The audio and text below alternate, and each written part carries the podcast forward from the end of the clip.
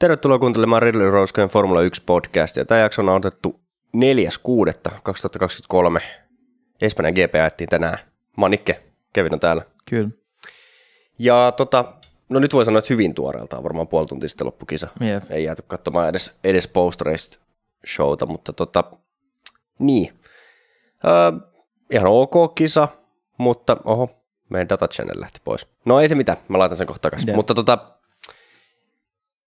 niin, positiivisia niin kuin radan puolesta kyllä, mutta sitten taas kärkiasetelmat aika tuttua kauraa tässä vaiheessa. No tavallaan siis tietenkin Red Bullin takana nyt tapahtui kaikenlaista. Et jotenkin tosi, niin siis kyllä. Siis niin, sanoisin, että niin kuin ensinnäkin jo ratamuutokset niin kuin todella jopa positiivisesti niin kuin yllätti, mutta oikeasti niin paljon paransi jotenkin sitä kilvana joo. Eikä mun mielestä, yleensä niin kuin, tätä ennen ne on ollut sellaisia taktisia niin kuin, taisteluita, nämä niin kuin, Katalonian GP.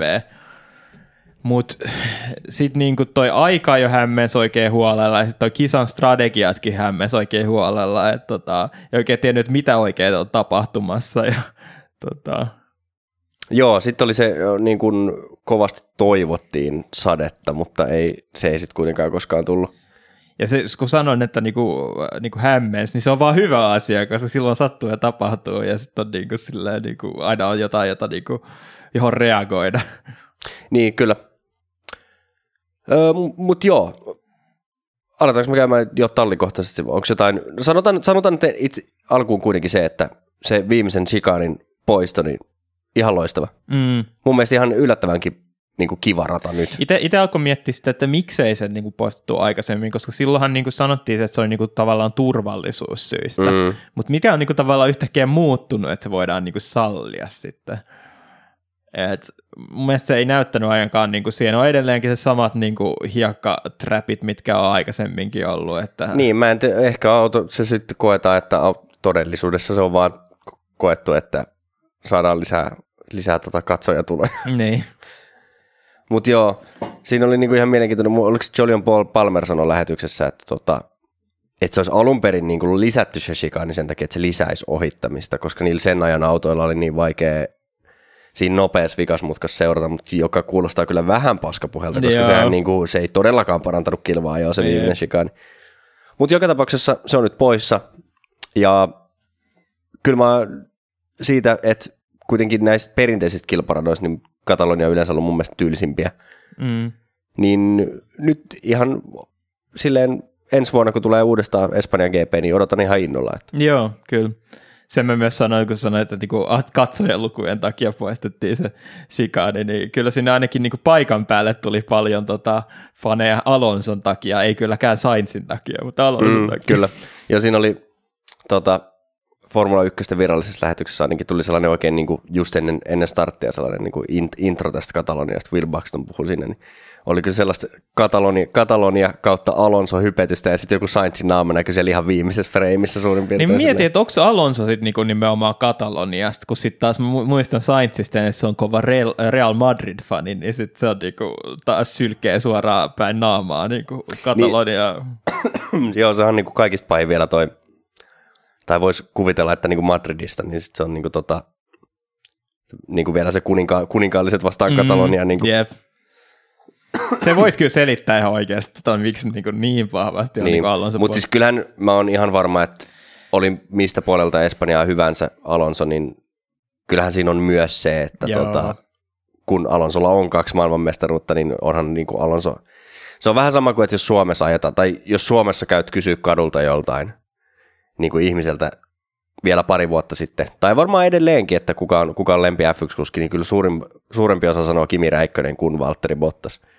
Niin, joo, ei ole kyllä Kataloniasta Alonso, niin että kyllähän se oli nimenomaan niin kuin Alonso, joka toi tavallaan niin kuin F1-huuman niin Espanja ihan samalla tavalla kuin mitä Max Verstappen on tuonut nyt niin kuin Hollantiin. Ei se jos Verstappeni aikoihin hirveästi niin kuin innostuttu. Niin. En tiedä, onko itse asiassa tulee, ei ainakaan itsellä ei nyt tule mieleen varmaan heti, kun mä sanon tämän ääneen, niin sä heität sieltä jonkun tosi obvious, mutta ei mun tule mieleen silleen niin kuin Fernando Alonso ennen mitään kauhean menestyneitä espanjalaisia. No kun se on just se juttu, että MotoGPssä sitä enemmänkin. Niin, Tai en mä tiedä siinäkään, oliko se ennen. Sitten just siihen samoihin aikoihin tuli sitten nämä Jorge Lorenzot ja Marc Marquezit. Ja... niin. Mutta joo, että varmasti silleen toki niin kuin Alonso paljon legendaarisempi hahmo Espanjassa. Mutta joo, mennään kuitenkin tähän kisaviikonloppuun ja meidän on pakko aloittaa Red Bullista, mutta se on sinänsä ehkä ihan hyvä, että saadaan se Red Bull pois alta, koska no siis onhan Red Bullistakin puhuttavaa, mutta oikeastaan mun mielestä niin Max Verstappenista ei ole mitään puhuttavaa muuta kuin se, että siis täysin omassa luokassa. Joo, en mä tiedä. Mua vähän vitutti siinä niin kisan loppuvaiheessa, tehtiin kauhean draamaa siitä, että no voi vitsi, Verstappen saattaa saada joku aikanrangaistuksen siitä, että se vähän ylittelee niin ratalinjoja, niin kun se on samalla, kun se on joku, mitä tuli maaliin 24 sekuntia, tai niin sekuntia. Niin, 24 sekuntia. Ja sitten niin kuin, että no älä nyt mene yrittää sitä nopeita kierrosta, sä voit saada aikanrangaistuksen, Ja sitten niin kuin, että ai hitsi, kun tämä hardin rengas tuntuu niin pahalta, kun mä oon tästä niinku 20 sekkaa kaikki edellä. Silleen. Ja niin, se oli mun mielestä huvittava, kun Verstappen sinne sanoi, että tässä hardissa ei ole mitään pitoa, niin sitten olit sä silti niinku nopein kaverin radalla. Että. Niin. Mut joo, että Verstappen nyt valitettavasti, niinku, ja varsinkin kun toi Monaco oli silleen, että Verstappen oli sielläkin paras, mutta se oli niinku tavallaan kuitenkin tiukempaa tietysti mielessä, niin nyt ehkä palattiin taas maanpinnalle tässä. En mä tässä ole silleen, että tietenkin on tärkeää antaa niinku jotain palautetta ja niinku silleen, mutta niinku jotenkin musta tuntuu, että niinku TVkin tai niinku tää ohjaajatkin yrittää silleen, että joo, on tässä jotain draamaa vielä niinku tämän Red Bullin kohdalla, kun kaikki tietää, että tää on vaan sellaista niinku lässyllä. Mutta jos Red Bulliin halutaan draamaa, niin silloinhan molempiin autoihin kannattaisi vaan istuttaa Sergio Perez, koska sillä puolella tallia niin kuin asiat ei olekaan ihan niin yksinkertaisesti. Shots fired. Pitää nyt vähän saada jotain kontenttia. Mutta siis niin, Perezille kyllä taas vaikea viikonloppu. Niin, se oli niin sääli, kun oli niin kuin kohtuu hyvä mun mielestä startti, mutta silleen niin kuin mun mielestä nämä on niin kuin aikin anteeksi antamattomia nämä kummatkin edelliset viikonloput, että niin kuin, no. Niin tarkoitatko se niin hyvä startti kaudelle? Vai niin hyvä startti niin. Mun mielestä kaudelle, silleen, että otti voittoja, oli siinä niin kohtuu hyvin niin Verstappeni takana, mutta silleen just se ensinnäkin se Monacon kolari Q1, joka vielä paljasti sitten niin Red Bullin salaisuuksia sen niin pohjan suhteen, ja nyt sitten niin heti silleen seuraavassa aikaa, joissa niin lapsusvirhe ja sen takia ei pääse niin Q3. Ja... Niin. Joo, siis kyllä nyt tulee niinku liikaa virheitä. Siis se on tavallaan onnettomuudessa Red Bullilta on tietenkin se, että Max Verstappen on aivan ylivoimainen, eikä kukaan uhkaa niinku Red Bullin, ainakaan näytä siltä, että kukaan tulee vielä pitkään aikaan uhkaamaan niinku Red Bullin mestaruuksia tällä kaudella. Että voi toki olla, että jo loppukaudesta joku talli, mutta silloinkin on varmaan liian myöhäistä, mutta siis kyllähän niinku nyt, kyllä toi niinku on... Mun mielestä rupeaa olemaan sitä niin jo pahempaa melkein kuin mitä Bottas oli Mersulla niin pahimmillaan. Nyt niin tuntuu, että mikään ei vaan osu putkeen. Joo, siis nimenomaan siis, mitä muistaa Bottaksesta, niin ei hirveästi tollaisia virheitä sattunut. Niin. Sitten se oli sellaista niinku raakaa, niinku just sitä, niinku, että renkaat ei kestä, niin sitten se niinku raaka vauhti niinku loppu kesken, ja sitten saattoi joku Verstappen sit tulla sen takia niinku takaa ohi. Mutta kyllä sitä kuitenkin jossain kärkikolmikossa oltiin yleensä. Että niin se oli se klassinen Humperbot, joka niin. Nyt ajateltiin, että tänä vuonna olisi ollut Verper Alo, mutta esimerkiksi tänä viikonloppuna ei todellakaan. Niin, ja siis joo näihin muihinkin podiumille mahtujiin tullaan ihan kohta, mutta joo siis tosiaan niin kuin, että tästä tavallaan tekee vielä pahemman se, tuossa oli just Discordissa puhetta taas, shameless plug, tulkaa Discordiin, mutta keskusteltiin siitä, että kun monet ihmiset on, tai että on, tietää ihmisiä, jotka on jo tämän kauden aikana niin kuin lopettanut Formula 1 seuraamiset, mutta että just sellaisia uudempia faneja, jotka ei edes muista näitä Mersu-dominanteja, mutta siinkin oli ihan hyvää kommentointia, en muista kuka kommentoi, mutta just tästä, että kyllähän Mersullakin kuitenkin jonkinnäköistä mestaruustaistoa edes nähtiin tallin sisällä, niin kyllähän niin kuin tämä on aika surullista, koska tämä rupeaa näyttää jo hyvin pitkälti tämä kausi siitä, siltä, että on niin kuin taputeltu myös kuljettajien mestaruus. Totta kai asiat voi vielä tapahtua, ja varmasti se oli niin kuin ennen kautta se hyvin vahvasti se niin kuin oletuskin, että Max Verstappen, ettei Perez pysty haastamaan, mutta se, että se on niin kuin noin alakulosta. Mm.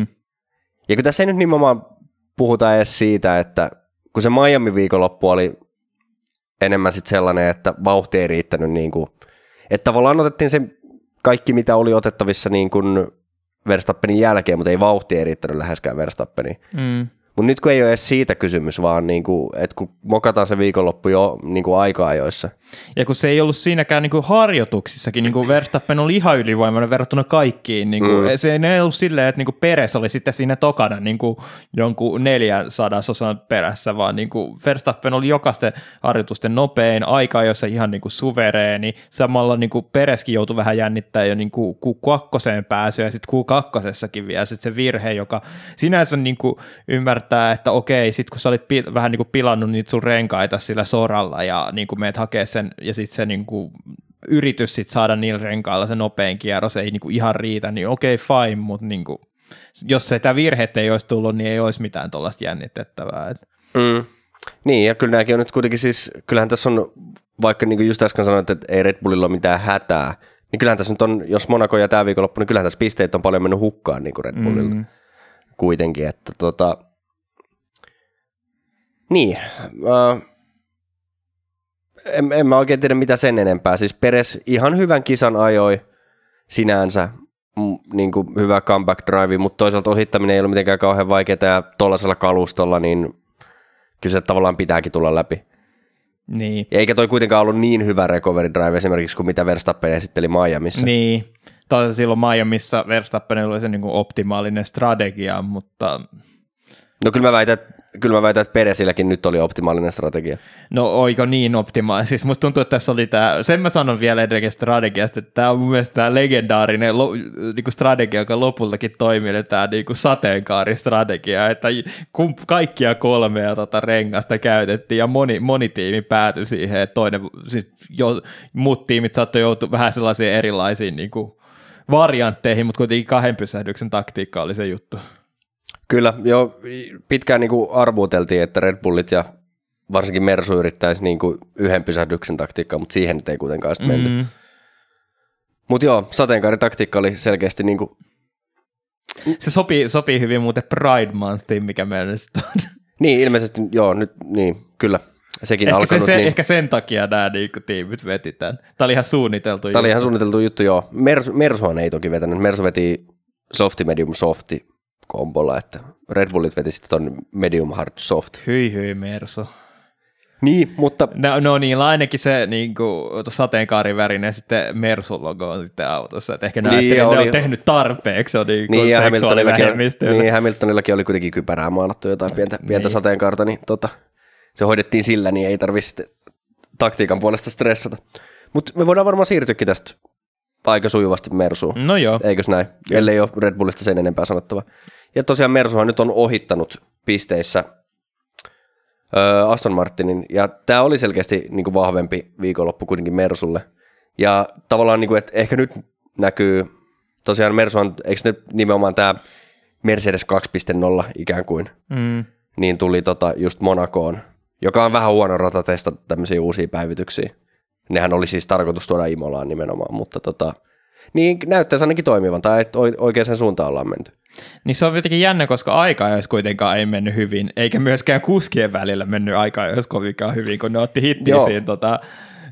Ja sitten alkoikin lähteä kaikenlaiset hienot PTSD, Hamiltonin ja Rosbergin törmäyksistä, joilla oli paljon isommat vaikutukset sitten kisatulokseen.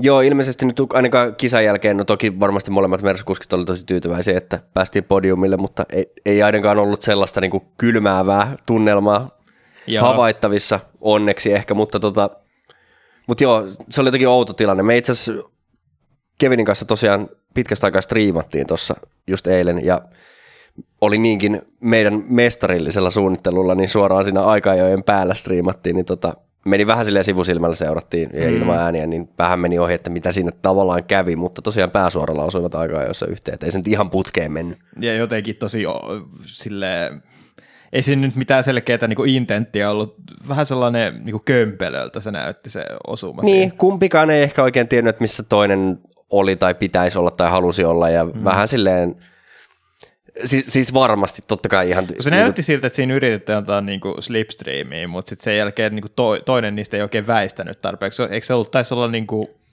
kumpikahan siinä oli itse asiassa se, joka piti väistää ehkä enemmän. Musta tuntuu, että se oli Russell, joka oli niinku se, joka oli, ja sitten Hamilton oli se, joka tuli sieltä niinku vasen. Joo, se oli niin päin justiinsa. Okei. Okay. No joo, mutta joka tapauksessa. Ehkä tästä selvitään. Tuo oli todella outo incidentti, mutta... Mutta sitten se oli se, että niinku aika, jos muutenkaan vauhti ei oikein hirveästi vakuuttanut, Russell jäi sitten siinä Q2 just.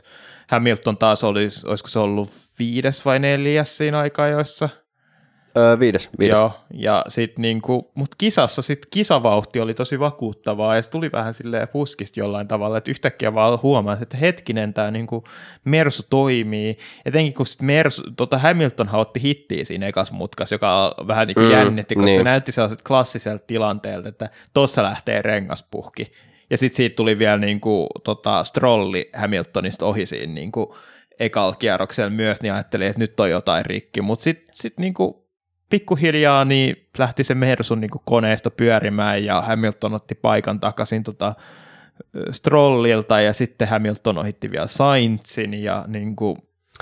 Nyt oli niin kuin, tavallaan Mersu jotenkin otti ehkä sen niin kuin, aikaisemmilta viikonlopulta tutun niin kuin Aston Martinin tai ehkä enemmänkin Alonson paikan. Et just, että ehkä aikaa jo vauhti, no toki Monaco oli ehkä vähän poikkeus, mutta ehkä niitä niinku ihan kauden ekoikisoja, niin vähän semmoinen Alonso-tyyppinen, että ehkä aikaa jo ei ole ihan niin hyvä, mutta sitten kuitenkin se lämpenee ja sitten se vauhti siinä kisassa ja niinku sitten pikkuhiljaa paranee se suorituskyky. Et Mersukin on selkeästi paljon parempi kisa-auto kuin aika-ajoauto. Niin, että se on vähän se, että niinku Mersu edelleen on aika pitkälti samanlainen kuin mitä se oli viime kaudella, että kisois parempi, sitten myöskin just tällaiset niinku tavanomaiset kisaradat, joissa on nopeita, niinku keskinopeita mutkia, niin sopii tosi hyvin niinku Mersulle, mutta musta tuntuu, että tässäkin on tämä, että kyllähän niin Mersut oli hyviä, mutta ei ne lähelläkään Verstappenia ollut. Ei, viime kauden saattoi olla, muistuu mieleen se Sandburtin kisa, kun oikeasti niin tuntui siltä, että Mersut niin olisi voinut tapella siinä niin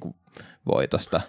Kyllähän se on kuitenkin fakta, niin kuin, että Red Bull on vaan mennyt kauemmas muista talleista eteenpäin, että se kuilu on vaan niin kuin kasvanut tässä, mutta toivottavasti nyt loppukauden aikana ja viimeistään ensi kaudeksi sitten, niin muutkin, tietenkin Red Bullilla on aika paljon vähemmän tätä tuulitunnelibudjettia, niin muut pystyisivät hyödyntämään sen. Toi rupeaa pikkuhiljaa näyttää ehkä siltä, että kuitenkin ne ongelmat, mistä Mersu on kärsinyt niin kuin koko viime kauden ja tämänkin alkukauden, niin olisiko nyt kuitenkin vähän näyttää siltä, että tämä uusi auto, niin et niistä varsinaisista ongelmista olisi niinku päästy ehkä pikkuhiljaa eroon. Et nyt Mersukin pääsisi rauhassa keskittymään siihen auton niinku parantamiseen, eikä siihen, että on koko ajan tai niinku ongelmia. Et toivottavasti näin, mutta se jää tietenkin nähtäväksi, miten tämä kausi tästä etenee. No siinä on se, että Hamilton on edellä sanonut, että se ei tunnu hyvältä ajaa, mutta ainakin niinku vauhti on kohtuu hyvää. Mutta se on myös niinku mun mielestä, koska ne tavallaan se ainakin viime kauden Mersu ja mun käsittääkseni tämän alkukaudenkin, että ne ongelmat just siinä, että kuinka ne on lihitaita suorilla ja se just nämä pyöriäistämisongelmat sun muut, niin ne oli jotenkin niin fundamentaalisia, että kyllähän auto voi olla niinku tavallaan hankala ajettava, vaikka se itse asiassa niinku aerodynaamiselta hyötysuhteelta ja downforcelta ja niin edelleen olisikin niinku nopea auto. Että se on tavallaan asia erikseen sitten se balanssi, mutta se, että ei ehkä ole enää niin kuin perustavanlaatuisia ne ongelmat sen niin kuin auton suunnittelun kanssa. Mutta tavallaan just ne sääntömuutoksetkin niin kuin suosi tavallaan Mersui sen suhteen, että just tämä pyöriäistämisongelmaa niin kuin vähän helpotettiin sitä kautta. Kyllä. Joo, mutta tosi lupaava viikonloppu silleen Mersulta ja katsotaan mitä, nyt tulee taas tosi erityyppistä rataa, sitten mennään Kanadaan mun mielestä seuraavaksi. Niin se on sitten taas tosi erityyppinen rata, mutta tietenkin tämä lupaa hyvää, koska kuitenkin Katalonia on tämmöinen, niinku, koska nyt rupeaa tulemaan näitä, niinku, tavallaan alkaa tämä Eurooppa-kausi Kanadan jälkeen taas. jatkuu. Tämä on hassu tämä Kanada, kun se tulee aina tänne Euroopan keskeen, niin kuin tämä Euroopan kiertueen. Nämä on just näitä, mitä niin kuin tässä F1-kalenterissa vaan pitää niin kuin jotenkin saada kondikseen paremmin. Että just, niin, kuin, niin just tämä ilmastoasiakin, niin. Niin, että mitä järkeä hyppätä välissä. Että eikö Kanada kannattaa ajaa silloin, kun ajetaan muutkin Pohjois-Amerikan ja Väli-Amerikan kisat. Niin. Ja itse asiassa Etelä-Amerikan myös. Mutta... Etenkin just ollaan niin kuin västikään oltu Miamiissa, niin miksi pitää lähteä takaisin Kanadaan silleen. Että... Niin. No joo, mutta joka tapauksessa niin ihan hyvältä vaikuttaa. Et toki niin kuin just sanoit, niin Red Bull on edelleen täysin ylivoimainen, mutta tässä on nyt mun mielestä useampi talli, niin kuin, no ehkä poikkeus Ferrari, joka tuntuu, että on niin kuin mennyt vaan alaspäin tässä kauden alkamisesta, mutta niin kuin rupeaa nämä muutkin tallit pikkuhiljaa löytää sen oman vauhtinsa, että ehkä toivottavasti se sitten niin kuin paranee loppukautta kohden. Mm. Mutta joo, niin aika-ajot oikeastaan, en mä tiedä kuljettajista sen enempää, että se Russellin aika-ajo taisi mennä just vähän niin kuin siinä kolarissa pieleen, eikö se ollut just siinä kakkososiossa? No, mä just ymmärsin, että ei välttämättä mennyt edes siihenkään. Okei. Okay. No joo, aika-ajo vauhti ei ollut mitenkään hyvä, mutta mun mielestä molemmat kuljettajat niin kuin, kyllä kisasta voi antaa aika puhtaat paperit, että hyvää ajamista ja hyviä ohituksia. Se oli itse asiassa, pakko sanoa, se oli hauska se, kun Russell ohittikohan Sainzin siinä. Joo.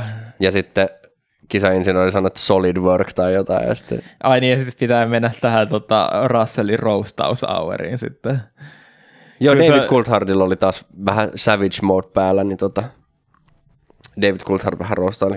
Joo, ja sitten myöskin tämä just Russellin, että täällä sataa, sitten on silleen, niin kuin, no eikö se saattaa ollakin mun hikeä. Joo, se oli aika hauska. Mutta joo, ei mulla sen enempää oikeastaan Mersustakaan sanottavaa. Niin, sen mä sanon vaan, että kumpikin oli aika yhtä nopeita silleen ton kisa-aikana, että se oli enemmän sitten se lähtöjärjestys, joka päätti sen, että missä järjestyksessä ne sitten tuli maaliin. Sitten siinä oli vähän, en mä tiedä, se oli varmasti niin kuin Red Bullilla sekä Mersulla oli vähän enemmän tietoa, mutta se vähän vaikutti siltä, että miksi ei niin kuin Mersu olisi kyennyt mennä yhden pysähdyksen taktiikalla, vaan sitten mentiinkin hakemaan ne softit silleen Russellille tosi aikaisessa vaiheessa.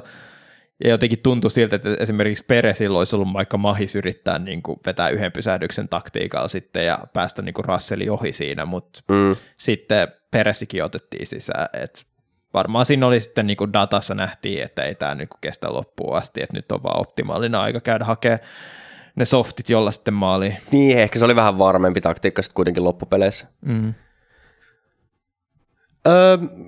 No mut joo, me voidaan tästä varmaan samalla kun liuutaan kohti Aston Martinia, niin tämä on just se ehkä vielä, mistä me ollaan puhuttu oikeastaan koko alkukausi, niin just nyt kun Mersukin näyttää noin vahvalta, niin tämä on just tämä kuljettajien tasaisuus Mersulla, minkä kanssa Aston Martinin pitää olla aika varuillaan, koska nytkin Mersu otti tosi kovan pistepotin. Mm.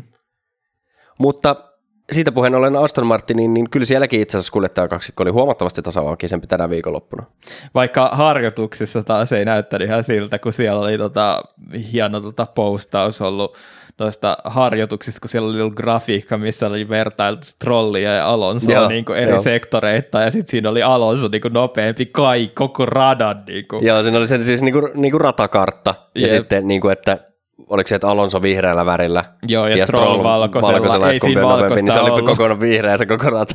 Yeah. Mutta joo, niin, tämä on just tämä, mä nyt avaudun hetkeksi, mutta tämä on just tämä, mikä mua niin kuin kaikista eniten vituttaa Strollissa, että kun päästään kunnolla haukkumaan sitä ja lyömään maanrakoon, niin eiköhän se seuraavassa kisassa aja sitten niin kuin hyvin, että sitten ei enää saa taas haukkua. Nyt se ajaa taas varmaan seuraavat 5 kisaa ihan päin helvettiä. Niin, ja nyt kyllähän tässä sitten Alonsokin otti kuitenkin Strollin kiinni tuohon kisan loppuun mennessä.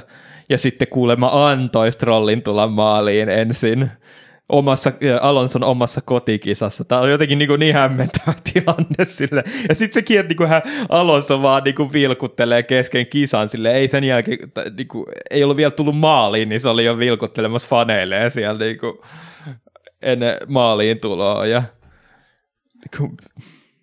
Joo, se oli huvittava. Oli kylläkin viimeinen kierros jo mun mielestä. Että...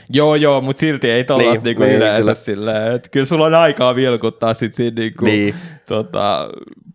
Sisääntulokierroksella. Joo, kun joillain on tätä ylimääräistä kapasiteettia selkeästi. Niin, mutta Joo, mä itse asiassa kattelin tuossa noita aikoja, niin se on nimenomaan Q3 Alonso on jäänyt yli puoli sekuntia Strollista, mutta kaksi ekaa sessioa, niin on kaverit ollut kyllä ajanut ihan tasain. Niin, ja kun mun mielestä kun sitä näytettiin niin kuin melkein se koko Alonson kierros siinä justiinsa, niin ei siinä näkynyt mun mielestä mitään sellainen merkittävää virhettä, se vaan oli hidas. Olisiko se niin sitten joku setup, että vähän liikaa siipeä tai jotain? No niin kuin se oli jotenkin se viba, mikä mulla tuli just siitä, että tuntui siltä, että Alonso oli tosi heikko niin kuin suorilla tuossa niin kuin kisankin aikana, että sieltä tultiin, niin kuin, että just siinä heti startin jälkeen, niin sitten Russell oli siinä niin kuin Alonso imussa. Mm. Mutta joo, sit, kyllä sitten kuitenkin kisavauhdissa, vaikka Stroll otti hyvän startin ja oli siinä kolmentenakin niin kuin hetken, kunnes sitten ei Alonso, vaan Hamilton ohitti.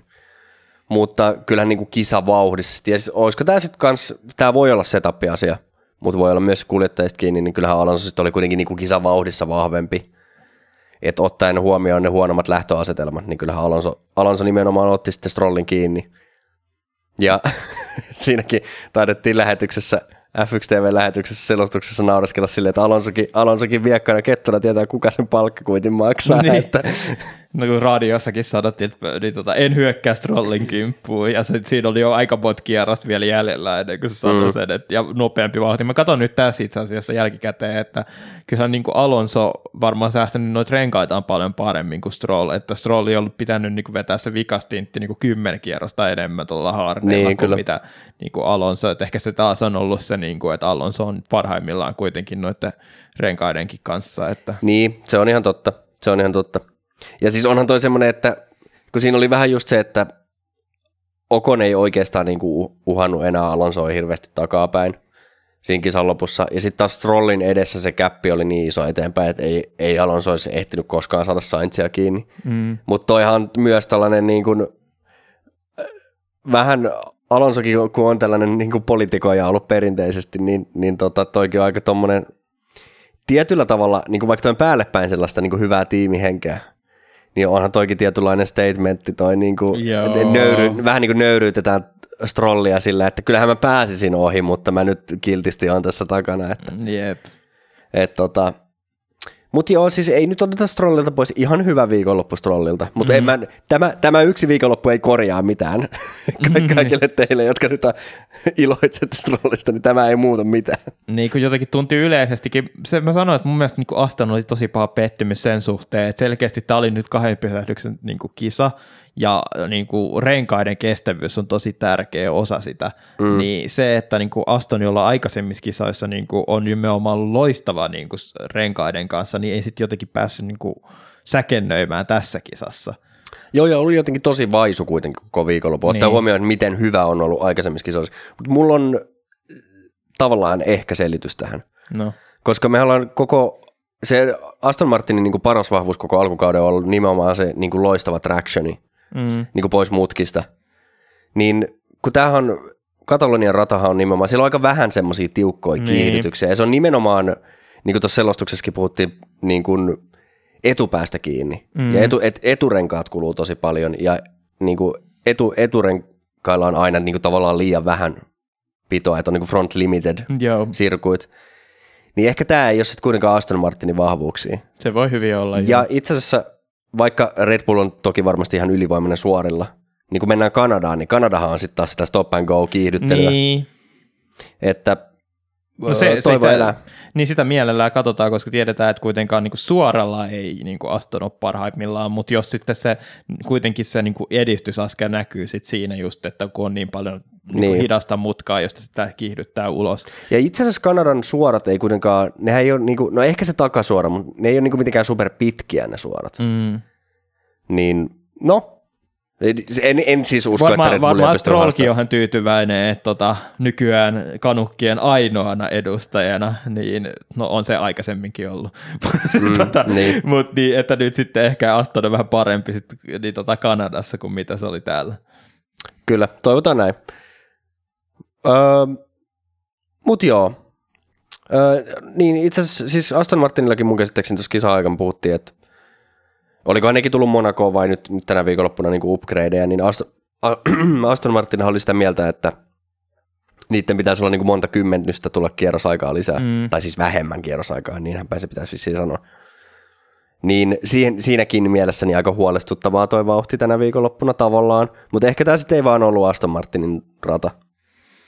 Niin, tavallaan siinä on sitten se, että noi taas saanut isompia fanfareja nimenomaan Mersun noi uudet upgradeit ja sitten niinku Ferrari uudet, jotka tuli nyt tähän viikonloppuun. Ehkä se, kun ne on niinku selkeästi näkyvämpiä, että ne on niinku muuttanut selkeästi sitä niinku sidebodien miltä se ne on näyttänyt. Et sitten... Mutta musta tuntuu just tässä on se, että edelleenkin ennenkin niin kuin Mersu on ollut parhaimmillaan tällaisilla radoilla, niin ei tässä niin kuin välttämättä voi vetää mitään johtopäätöksiä, niin. Nimenomaan upgradeit on ollut niin kuin ne, jotka on yhtäkkiä muuttanut tämän asetelman. Kyllä, joo. Täytyy nyt katsoa eteenpäin kun mennään, että mikä se, että palautuuko tämä ikään kuin normaaliksi sitten tämä järjestys vai mikä se on se tilanne. No mutta Ferrarin tuossa mainitsitkin ja Ferrari voidaan ottaa ja Ferrarilta kyllä taas ehkä aika alavireinen viikonloppu.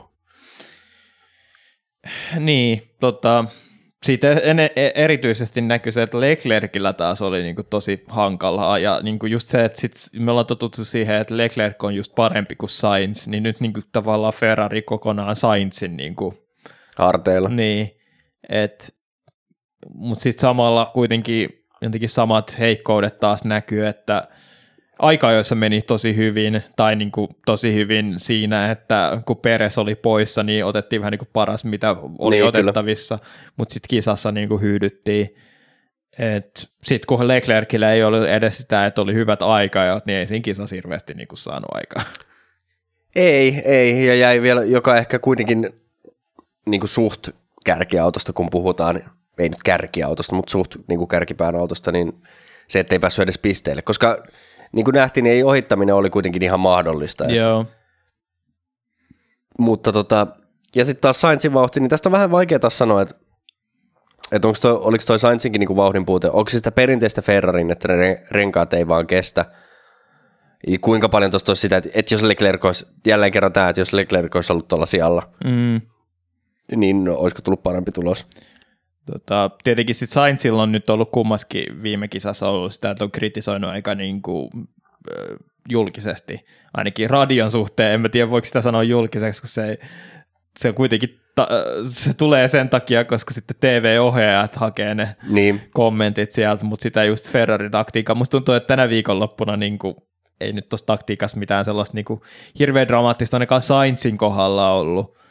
Olihan toi aika aikaisin toi eka stoppi, mutta... No, mutta siis aika monen muullakin tiimeillä oli. Ja sitten taas Leclercin kohdalla, että mitä piru toi niinku hardi on, noin lyhyt toi eka hardistintti. No se on joo. Se taas niinku on silleen, että eikö tää niinku idea sen kanssa, että me lähdetään hardilaan se, että niinku sillä mennään sitten pidempään kuin softilla seuraavasti. Niin, kyllä. Joo, kyllä selkeästi niinku jotenkin Sainzillakin on tuolla Ferrarin tallissa sitä pahaa oloa, että ei niinku luoteta siihen, että tai että kyllähän se kertoo jotain ehkä siitä niinku myöskin kuljettajan luottamuksesta tiimiin, että se niinku ensimmäinen ajatus melkeinpä, kun tullaan varikolta, on se, että miksi me tehtiin näin. Mutta toki, eihän nämä, niinku, kyllähän esimerkiksi Hamiltonkin aika usein niinku kyseenalaistaa varikkotaktiikoita, vaikka ne olisikin ihan oikeita. No musta tuntuu, että Hamilton taas kyseenalaistaa silloin, kun se lopputulos on jotenkin niinku huono. Et se on vähän sellaista, niinku, tiedätkö, ollaan tyytyväisiä, kunnes joku menee pieleen. Sitten on, what the fuck man, miten te saattoisit tehdä tämän mulle? Niinku, miten te teette virheitä? Niin. No siis kyllä joskus mun mielestä Hamilton on heti silleen varikkopysähdyksen jälkeen, että mikä järki tässä oli, mutta, tai itse asiassa aika useinkin. Mutta joo. Niin, en tiedä. Tietenkin toi Ferrarin autokin on semmoinen, että ei siinä nyt ihan niinku paras ole toi vauhti, mutta niin, en mä oikein tiedä, mitä mä sanoisin Ferrarista. Mä oon luovuttanut. Joo, että tietenkin tässä on se, että eihän niitä varmaan upgradeja silleen ymmärretä heti paikalla niinku aivan täysin, että saa nähdä sitten, että jos ymmärrys kasvaa, niin lähteekö vauhti paranee, mutta jotenkin silleen nimenomaan viime kaudesta, niin kyllähän toi on Ferrari vaan sellaista hidasta, silleen we are living in the yellow submarine, jos niinku, paitsi että se on ehkä punainen enemmän, mutta onhan toi heppakin yleensä aina keltaisella taustalla, mutta... Joo, Ehkä jos jotain pitää Ferrarin, niin kuin, tai se toivon pilkettä Ferrarille, niin ehkä se, että kuitenkin nimenomaan Espanja on, GP on tämmöinen tosi rengaskulumaltaan rankka, niin kuin se nähtiin tänäänkin. Yeah. Niin ehkä tämä on niin kuin vielä Ferrarille, tavallaan asettaa Ferrarin huonompaan valoon kuin no, mutta kun jotenkin se on se, että niin kuin joka kisassa se rengaskulumaa on kuitenkin niin tärkeää, että tämä on niin kuin se sama story joka kerta. Niin onkin, niin on, se on ihan totta. No mut joo, tarviiko Ferrariin palata sen enempää? Ei halua palata. No mut sittenhän meillä on käsittelyssä Alppinen, jonka vauhti oli, no ainakin aikaa jo vauhti oli hyvää, mutta ehkä kisavauhdista jäi vähän toivomisen varaan. Niin, tietenkin sitten siinä on aikaa, joissa vähän menetettyjä mahdollisuuksia, kun Gasly tuli jopa neljänneksi, mutta sitten sai 2 lähtöruuturangaistusta niin estämisestä aika-ajoissa. Sitten se taas yleensä menee tietenkin niin mekaanikko tai insinöörien piikkiin, ettei kerrota tarpeeksi hyvin. En itse asiassa ole nähnyt näitä tilanteita itse. Et siinä voi jo tietenkin olla kuskiltakin virheitä, mutta et siinä se on ne tosi hyvät asetelmat tavallaan vähän meni pilalle, mutta kuitenkin kumpikin auto Q3, ja just tällä kertaa sitten Gasly oli se, joka oli parempi kuin Ocon. Ja kuitenkin musta tuntuu jotenkin, että just se Alppinenhan tavoite tähän kauteen lähtiessä oli se, että ollaan lähempänä niitä kärkitalleja. Niin, mutta mun mielestä se on tavallaan realisoitunut nyt sitten tässä pitkän tauon jälkeen, että kun ne upgradeit on tullut, niin oikeasti ollaan oltu siellä mahdollisesti taistelemassa pisteistä sitten näiden Ferrarin ja Mersun ja Astonin kanssa. Niin, ehkä se mikä vähän syö Alppinen hyvää aikaa ja suoritusta on se, että kuitenkin kun Gasly oli 4. aikaa jossa, niin Norris oli 3. McLarenilla. Mutta toisaalta nimenomaan Norris oli 3, että kyllä sinne jäi kuitenkin Mersut ja Astonit taakse, että onhan se silleen siis kyllä lupaavaa ehdottomasti. No joo, nyt kun sä nostit ton Norrisin, niin sen mä nyt mainitsen, että kyllähän McLaren taas oli aika ajovauhdissa tosi hyvä, mutta missä ne oli sitten kisassa? Niin, mustakin tuntuu, että ja me voitaisiin ehkä melkein ottaa McLaren tähän samaan keskusteluun, niin tuntuu jotenkin, että se Piastri ajoi tietenkin Norriksella kävi se heti startissa se osu Hamiltonin kanssa yhteen, niin. Mutta se Piastrin vauhti näytti mun mielestä ekalla stintillä ihan lupaavalta, mutta sitten se jotenkin, Piastri ainakin katosi aika pahasti kuvista, koska siinä ekalla stintillä mun mielestä oli pisteilläkin jopa, ajoi jämäpistesijoista, mutta sitten vaan tippui tuosta kyydistä jotenkin. Että sieltä kuitenkin tuli sellaisia talleja, jotka ei pitäisi odottaa, että olisi McLarenin edellä, niin nimenomaan sieltä takaa. Et jotenkin käy kuitenkin sellainen fiilis, että onko sitten McLarenin kuitenkin jotain heikkouksia vähän kisassa. Niin, onko McLarenin heikkoukset vähän samankaltaisia kuin Ferrarilla, että se aikaa jo antaa parempaa kuvaa vauhdista kuin mitä se todellisuudessa on sit pitkillä stinteillä. Että olisiko tuo rengas kuluma sitten kuitenkin semmoisia McLareninkin heikkouksia? Niin, tietenkin on siis vähän sääli just Norriksen suhteen, että siitä oli vähän puhe tuossa Discordissa, mutta mun mielestä se oli se starttitilanne vähän sellainen lumipalloefekti, että niin. Eka Sainz yrittää Verstappenista ohi, sitten Verstappen sulkee sen tilan siitä pois, Sainzin pitää hidastaa, Hamiltonin pitää hidastaa, ja sitten Norris tulee sieltä sellaista tavanomaista vauhtia ja yhtäkkiä osuu Hamiltonin perään. Siitä meni sitten tosi iso osa siipeä pois, ja oli sitä pakko mennä sitten varikolle. Niin, ja ei tiedä mitä muuta vaurioa onko sitten ollut. Kyllä se aika pitkälti etusiipi edellä, kyllähän siihen tuli, mutta kyllä. Mutta tietenkin siinä voi olla, että jos jousitukseenkin tulee jotain vaikutusta. Niin, ja voihan se olla, että niitä siivenpalasia menee sinne lattiaan ja tulee jotain osumaan sinne, että en tiedä. Mutta joo, jotenkin tosi epätasasta. Sen mä ehkä haluan sanoa, että siis Piastrilta taas ihan hyvä viikonloppu sinänsä. Että vaikka toi nyt Niin, no kun se on just se, että sinänsä, mutta sitten kisassa nyt kävi miten kävi. Niin, mutta esimerkiksi aikaa, jossa mun mielestä Piastrikin oli Q3. Että... Niin oli, mutta sitten siinä on just se, että Norris oli kolmas. Että... No niin, toki joo. Olet ihan oikeassa siinä. Mut joo, jotenkin toi McLaren, koska tää on nyt tää niinku uusi McLaren, jonka piti olla korjattu ikään kuin. Niin kyllä jotenkin, koska tuo on niin epätasasta toi suorittaminen, niin jotenkin musta tuntuu, että siellä on edelleen jotain aika fundamentaalisia ongelmia ton auton kanssa. Niin, mutta sitten musta tuntuu, ja sitten tietenkin Alppinen on vielä ottanut, niin tuntuu siltä askeleen niin, eteenpäin. Niin, et jotenkin tuntuu, että McLaren on vähän tällaisessa ylhäisessä yksinäisyydessä nyt noiden pojojensa kanssa. Joo, ja ehkä tässä niinku, olikaan se viime viikolla, kun puhuttiin, vai Miami-jaksossa, en muista, mutta just tämä, että McLarenin että odotellaan sitä uutta tuulitunnelia ja niin edelleen, että tämä nyt on vähän tällaista niin kuin, tai jotenkin tuntuu, että tämä on vähän nyt tämmöinen aikakausi McLarenilla. Että. Joo, mutta samalla vaikka sä sanoit tuossa, että niin kuin ennen kisaa, niin Norris oli taas se masentunut oma itsensä, niin, tai oma itsensä, viime vuosien oma itsensä, niin kyllä se niin kuin oli kiva nähdä aika-ajan jälkeen oikeasti niin kuin Norriskin iloisella päällä. Niin, niin. Tämä varmasti tuntuu, että se on nimenomaan tätä se kaipaa, just sitä, että niin kuin päästään sinne oikeasti niin kuin palkintopallisijoille, mutta se ei ole vaan realistista. Niin kuin joo, sen huomasin Mersulakin nyt, että oikeasti niin kuin Hamiltonkin oli todella pirteä niin kuin ton podiumin jälkeen, että selkeästi niin kuin sielläkin Mersulakin on kaivattu niin kuin hyvää tulosta. Toisaalta oli Hamilton palkintopallilla, onko se Australiassa taisi olla? Okei, joo. Joo, mutta joka tapauksessa oli niin hyvä tiimitulos vielä. Että... joo. Niin, no mutta tuossa nyt tuli käsiteltyä enemmän McLarenia, mutta Alppinesta onko sen enempää? Ehkä kisavauhti ei ollut ihan niin hyvää kuin aikaa ja vauhti, mutta... Niin... Siinä on se ehkä just sitä, että...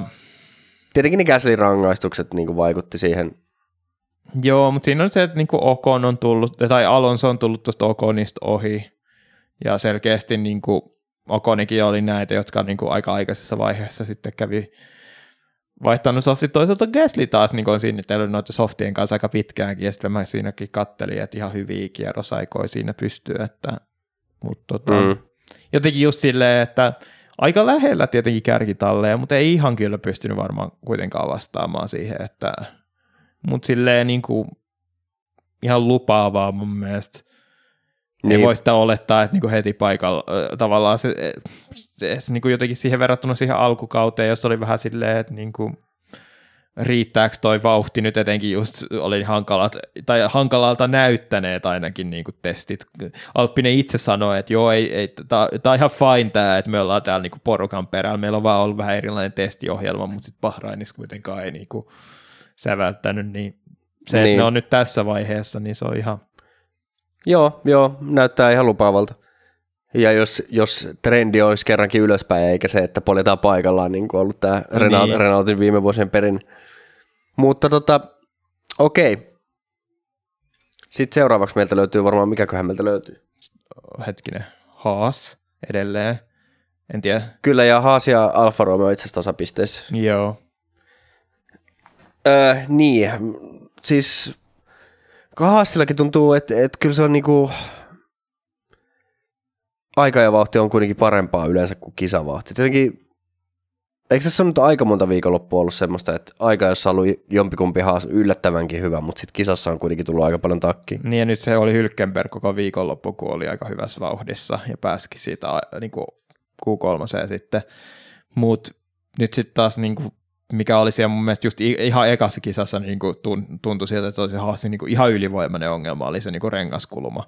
Ja nyt niin kuin näkyy, niin ainoa tiimi, joka veti kummallakin kuskilla, niin silleen suunnitellun mukaisesti 3 pysähdyksen taktiikan. Niin, ja noi on lyhyitä stinttejä kyllä. Että. Ja siis nimenomaan, niin kuin, kun katsoo grafiikkaa, että 3 pysähdystä, mutta niin kuin kuitenkin vaan 1 softisetti. Että esimerkiksi niin kuin Mersu on vetänyt softi, medium soft. kahdella pysähdyksellä, ei ole käyttänyt edes kovinta rengasta, niin kyllä selkeästi ehkä voi olla, että Haasilla on jopa kaikista niitä ongelmia näiden tämän rengaskuluman kanssa. Että. Niin, mutta kun se ei ole niinku ihan välttämättä niinku joka viikolla, mutta toisaalta se kyllä on se trendi justiinsa, että aikaa jos menee yleensä paremmin kuin kisassa, mutta että on näin paljon ongelmia, ei nyt ole ihan aina joka. Mä en tiedä, onko se sitten toi Haas jotenkin, että just se niinku hyvä aika ja vauhti, mutta huono kisavauhti kieli siitä, että varmaan jotenkin toi auto niin kuin lämmittää tosi paljon renkaat, että ne saa niin kuin aikaa, jossa toimimaan hyvin yhdellä kierroksella, mutta sitten niin ylikuumenee kisassa tai jotain muuta vastaavaa. Mutta. Sen mä sanoin, että Hülkenberg oli kyllä varmaan silleen, toi viihdearvoa tähän kisaan, koska se oli usein just se, että sit kun se stintti oli loppupuolella, niin oli ohitettavana, ja sitten kun pääsi hakemaan uudet renkaat, niin sitten meni ohittamaan porukkaa. Ja, niin, mutta etenkin kyllä. Siinä alkukisasta oli mun mielestä, eikö se ollut tämä, oliko se nyt Zhou, Tsunoda, Hülkenberg kolmikko siinä justiinsa, jotka kamppaili sijoista ja koko ajan vaihtui järjestys. Niin. Kyllä. Magnussenin viikonlopusta ei oikeastaan mitään sanottavaa. Että. Niin, se oli se justiinsa, että Hülkenberg sai sen hyvän aikajon. Niin. Sen takia oli siellä niinku porukan keskellä, mutta Magnussenilta taas ei. Niin, Magnussen oli varsin sen loppupäät koko vähän tällainen niin kuin sama juttu kuin Ferrarillakin. Samat vahvuudet, samat heikkoudet. Niin. Ja samalta näytti kisa. Jep, vähän vaan muutama siellä vaan heitetään kaikkea alaspäin. Niin, mutta eikö tämä ollut just tämä, että Haas ja Ferrari on niin kuin vahvasti yhteistyössä, niin. Sitten niin kuin. Kyllä, sieltä on haettu osaamista. Jep. Mutta sitten Alfa Romeo, niin se oli sanottava tässä, että Bottakselle tämä nyt oli taas ihan tämmöinen niin totaalinen off-weekend. No mut kun siinä oli se, että se näytti kaikki hyvältä taas niin aika-ajoihin asti. Niin, Eli siinä vaiheessa, kun asioilla rupeaa olla jotain merkitystä. Niin, että jotenkin se oli, aika-ajot oli tosi paha pettymys, ja sitten toi kisa niin kuin, Bottas tuli niin aikaisin tuolta soft stintiltä. Mä en voi uskoa sitä, että ne softit ei kestänyt luonnollisesti paremmin. Et jos ne on Bottaksen käsissä ollut noin huonot, koska Zhou kuitenkin on pystynyt vähän pidempään sitä vetää. Ja Zhoulla oli muutenkin, mun mielestä Zhou ei hirveästi sävältänyt tätä ennen tällä kaudella. Et joo, on ollut Bottasta parempi aika-ajoissa ja sitä me ollaan vähän ihmetelty, mutta sit ei kuitenkaan kisassa ole tehty mitään ihmeitä, mutta tämä viikonloppu jotenkin Zhouta meni just nimenomaan kisassa niin nappiin. Ja mä tässä luin jotain Ilta-Sanomien juttua, mitä Bottas on Viaplaylle sanonut haastattelussa, niin ilmeisesti Bottas ainakin epäilee, että autossa on ollut jotain vikaa, että ei kerta kaikkiaan vaan ollut pitoa. Että. Mutta tässä oli tällä kaudella mun mielestä aikaisemminkin joku kisa, kun Bottas valitti samaa, että ei oikein tiennyt, että mikä oli, että ei ollut moottorissa mitään selkeää vikaa tai muuta, mutta jotenkin, että silti vaan takkiin tulee jatkuvasti. Ja toi on tietenkin huolestuttavaa, että onko rungossa jotain vikaa vai mistä toi johtuu, mutta koska siitä se jotenkin vaikuttaa. Ei tämä nyt ole ei Bottas ole noin huono. Niin ei siis kyllä jotain siinä auton kanssa on vikaa. Että joko se ei sovi, tai sitten siinä on jotain, mitä ei ole ymmärretty täysin. Niin, kyllä. Koska kuitenkin aina vähän väliä sitä sitten onkin parempia suorituksia. Ja just se, kun ei Zhou tätä viikonloppua ennen mitenkään ole säväyttänytkään sillä vauhdillaan. Et. Niin. Joo, ehkä sen voi sanoa Zhousta vielä, että just Zhoussa on ollut kuitenkin tykännyt siitä näillä kahdella kaudella, että kokemattomaksi kuljettajaksi, niin jotenkin silleen, että ei tee mitään tyhmiä virheitä. Mutta ehkä tässä kisassa, ja nyt varmaan meillähän Alfa Tauri mun mielestä muutenkin tulee seuraavaksi, niin puhuukin aloittaa melkein tästä Zhoun ja Tsunodan tilanteesta, josta Tsunoda sai sitten sen 5 sekuntia rankkuun. Niin mä voin kuvitella, että ehdottomasti Alfa Tauri tulee valittamaan siitä. Koska miksi et valittaisi, se voi johtaa siihen, että Tsunoda saa taas pisteitä. Mutta musta itse tuntuu, että se oli kyllä ihan validi rangaistus. Että siitä oli just nimenomaan F1 TV:n sitten Joo, David Coulthard ja Jolyon Palmer oli ehdottomasti sitä mieltä, että ei olisi pitänyt antaa rangaistusta. Mutta mun mielestä ainakin siinä oli se, että Zhou oli jo ohittanut siinä suoralla Tsunodan. Niin mun mielestä Zhou oli jarrutuksessa edellä. Joo, ja no niin, mun mielestä siinä jarrutuksessa Tsunoda jarrutti vähän myöhemmin. Ne oli aika pitkään niin kuin vierekkäin, mutta siinä niin kuin sillä ajatuksella, että joko ne oli vierekkäin, tai sitten Zhou oli pikkasen edellä, jolloin Zhoulla on niin kuin se etuajo-oikeus siinä niin kuin päättää linjasta. Niin sitten se, että niin kuin Tsunoda ei jätä tarpeeksi tilaa, ja niin sanotusti, mistä se rangaistuksen puski Zhoun ulos, niin onhan se rangaistuksen arvoinen. Kyllä tässä on vähän tämmöinen hassu juttu, että toi on semmoinen, mitä niinku just mihin David Coulthard ja Jolyon Palmerkin vetos tuossa, se, että noin tuossa Katalonian ykkösmutkassa on aina tehty. Että se on jotenkin katsottu aikaisemmin läpi sormien ton tyylistä, nimenomaan tuossa mutkassa. Ja toi on tosi totahan nähdään tosi paljon, ja muissakin luokissa, niin kuin F2-sissakin esimerkiksi tänä viikonloppuna. En itse asiassa muista, että tuliko F2 jotain rangaistuksia siitä, mutta et toi on ehkä vähän semmoinen, että on aina ajateltu, että no mitäs yrität siihen ykkösmutkaan ulkopuolelta, että se on hankala paikka. Niin tavallaan joo, mutta kyllä niin kuin, mä oon tavallaan sunkaan samaa mieltä, että kyllä kuljettajan puskeminen pois radalta on kuljettajan puskemista pois radalta.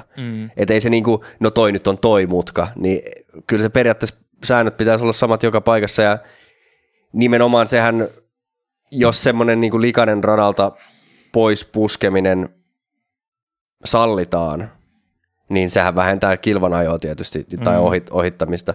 Mutta kyllä mä silti, niin kuin, kyllä mä näen myös sen toisen puolen tässä argumentissa, että kyllä se oli ehkä vähän sellainen siinä ja siinä tilanne, että siinä rajamailla. Ja Zhoukin teki siinä aika semmoisen, niin kuin, toki niin kuin, kyllähän se oli ihan selvää, että ei, molemmat ei olisi mahtunut siihen radalle, että kyllähän Tsunoda tavallaan puski Zhoun pois radalta. Mutta Zhoukin siinä ehkä vähän dramaattisesti silleen niin kuin teki semmoisen korjausliikkeen sinne radan ulkopuolelle, että sai sen näyttämään pahemmalta ehkä sen tilanteen vielä kuin mitä se oli. No en mä tiedä, mun mielestä taas oli just Zhouta silleen fiksusti, että kun ei kyllä, ollut tilaa, niin mennään nyt sitten niin sääntöjen mukaisesti sen palkin toiselta puolelta, mutta en mä tiedä, mun mielestä esimerkiksi siinä just Palmer ja Coulthard otti puheeksen niin kuin miten Verstappen tavallaan teki sitten Sainzille siinä startissa, mutta siinä oli niinku just se eri juttu, että ei Sainz ollut ehtinyt siinä suoraan mennä vielä Verstappenista ohi. Et siinä kohtaa se on hyväksyttävää, että hei sä oot, niinku, se on tavallaan niinku oikeutettu siihen mutkaan, valitsee se linja, minkä sä haluat. Niin sit kyllä sä voit... Sainz oli mun mielestä vähän edellä siinä. Edellä?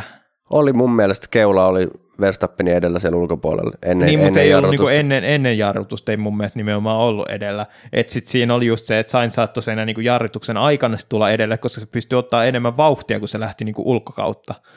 Että haluatko etsiä sen niin tilanteen sitten?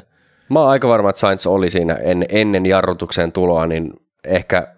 Nyt tämä on muuten uutta niinku, että meillä tekniikka kehittyy täällä. Niin me ollaan katsotaan uusintoja niinku kesken podcastin, niin se on niin. Kyllä niinku. Ja tämän kanssa pitää olla varovainen, koska sitten tämä menee kohta siihen, me ollaan 5 minuuttia hiljaa täällä podcastissa. Me aletaan kohta että podcasti kesken kisa ja me kommentoidaan sitä. No joo. Niin. Kyllä se ihan, siis hyvin vierekkäin ovat, mutta kyllä mä sanoisin, että tuollaisen, no mitä sä sanoisit, etusiiven verran. Etusiiven syvyyden verran Sainz oli ehkä. Koska toi on sinänsä niin kuin kohtuu samanlainen tavallaan tilanne, mikä just nimenomaan Tsunodalle ja Zhoullakin oli. Et se on okei, ehkä mä sit syön sanani ja ymmärrän sen, mikä se niin kuin Palmer ja Coulthardinkin niin, mutta nämä on vähän vaikeat tilanteet ja katsotaan miten, tämä on tosiaan niin kuin sanoit tuosta, että Alfa Tauri varmaan haastaa tämän, mutta tässä on se ongelma aina, että tuomariston päätöksiä hän ei voi haastaa, jollei tuo esiin jotain uutta todistusaineistoa. No mutta tämähän olisi just täydellinen uusi niin kuin, todistusaineisto. Jos tämä niin kuin, oli rangaistukset, se on melkein samankaltainen tilanne, niin silloinhan se on just nimenomaan. No se on kyllä totta. Niin, se on kyllä totta. Ihan samalla tavalla kuin oli se... Eikö se ollut Astonilla ollut tässä aikaisemmin kauden aikana, kun oli se, että niinku teki rangaistuksen väärin? Joo. Ja sitten niinku, ne toi niinku sellaisia esimerkkejä, että hei tässäkin niinku tehdään tälleen näin. Joo, kyllä. Niin sittenhän se niinku umottiin. Kyllä. Joo. Oot ihan oikeassa. Ehkä saa nähdä. Tietenkin sitten taas onko tässä se, että starttia katsotaan vähän eri silmin, mutta ei sekään ehkä ole kyllä mikään peruste, että vai tehdäänkö niin päin, että annetaan Verstappenille tästä rangaistus. Kiehkeä, no ei kyllä vaikuta mihinkään, saisi olla aika iso rangaistus. Että... No joo, mutta... Mitäs paljon sinne eroa? Oliko 25 sekunnin rangaistus? Se oli, joo, niin eikö se ollut 24 sekuntia maalissa se ero, että just 25 sekunnin rangaistus. Jep, sitten se kun Tsunodalle annettiin 5 sekunnin rangaistus, niin yhtäkin kaivetaan 20 sekuntia lisää. What an exciting race. Jep. Joo. No joo, mutta siis noin nyt on vähän tommosia. Tietenkin toivoisi ehkä vähän niin kuin just kisojenkin aikana ehkä vähän selkeämpää tuomarilinjaa taas kerran välillä. Mm. Että vähän tuntuu olevan hakusessa, mutta... Ja nimenomaan ehkä tässä oli se niin kuin surullisin tässä, että Tsunoda ajoi tosi hyvää kisaa myös. Ja se 5 sekuntia nyt maksoi aivan liikaa. Että siinä, menettikö siinä vissiin 3 sijaa sen takia? Joo. Ja että niin kuin, niin no 9. sieltä tippui sitten 12. Eli kokonaan pois pisteeltä, niin onhan toi sääli Tsunodan kannalta, koska Tsunodalta jälleen kerran ihan hyvä viikonloppu. Niin, tämäkin on ihan hyvä asia siltä suoraan puhua vaan Alfa Taurista. Niin. Jotenkin nyt oli se, että niinku Tsunoda ei tehnyt mitään ihmeitä aikaa joissa, mutta sitten kisassa niinku taas nosti Alfa Taurin niinku taistelee pisteestä niinku ihan täysin tyhjistä. Et jotenkin tässä sitten, kun puhutaan siitä, että kuinka huonosti Peresiltä menee, niin eiköhän niin kuin Jukikin ole sellaisia niin kuin näyttöjä, että voidaan jo puhua siitä, että voisiko lähteä kokeilemaankin niin kuin Tsunodan laittamista siihen Red Bullin toisen kuskin paikalla. Toisaalta tämä on se ikuinen kirous nyt, tämä Verstappenin niin kuin vierellä ajaminen sitten niin, Ricciardon lähdön jälkeen. Onko se sitten kuitenkin, pelätäänkö tässä taas myös sitä, että onko se Tsunodan ottaminen Verstappenin vierelle, että vaikka Tsunoda olisikin tavallaan tulevaisuudessa se oikea vaihtoehto, niin onko vieläkin liian aikaisin? No kun musta tuntuu, että eihän sen välttämättä ole, koska nimenomaan tässä oli tämä vähän Tsunodalla jonkinlaista etsikkoaikaa, niin kuin tämä 2 niin kuin ekaa kautta, että niin kuin eka tietysti tulokaskausi oli todella ailahtelevaa, niitä nimenomaan kolareita tapahtui todella paljon. Tokalla kaudella ei tapahtunut niitä kolareita taas paljon, mutta sitten se niin kuin suoritustaso heitteli tosi vahvasti. Mutta rehellisesti sanottuna kyllä, jos miettii viime vuotta, niin koko Alfa Taurin niin suoritustaso heitteli tosi rajusti. Nyt sit, kun tuntuu siltä, että niinku se suorittaminen on tasasta, niin mitä muuta niinku tavallaan opittavaa olisi. No. Sitten se on sitä, että sit, kun siirrytään Red Bulliin, niin sitten varmaan pitää opetella sitä autoa, etenkin kun Verstappenilla on niin aggressiivinen se. Mä en tiedä just, että milläköhän lailla niin Tsunoda tykkää ajaa, sitä mä en ole erityisesti niin kiinnittänyt huomiota. Niin, se on ehkä se, mikä, se ei tietenkään kerro välttämättä kuljettajan taidoista eikä mistään muustakaan hirveästi mitään, mutta taas kiinnitin kyllä kisa-aika huomioon siihen, että mua vähän arveluttaa ehkä, että jos Tsunodan tämän kauden jälkeen siirrettäisiin Red Bullille, että miten niin paineensietokykyä tuommoinen, koska taas niin kuin radiossa se niin kuin kommentointi sinne tallin suuntaan, kun insinööri kysyy jotain ihan asiallisia kysymyksiä periaatteessa, että olisi pitänyt mennä vähän nopeammin. Joo, uskon sen, että Tsunoda on jo täysillä, mutta se, että niin kuin, se on niin kuin lähtökohtainen Tsunodan vastaustapa radiossa insinöörinä on se, että alkaa vaan huutamaan sinne jotain. Niin kuin. No kun mun mielestä siinä on vähän se, että sä...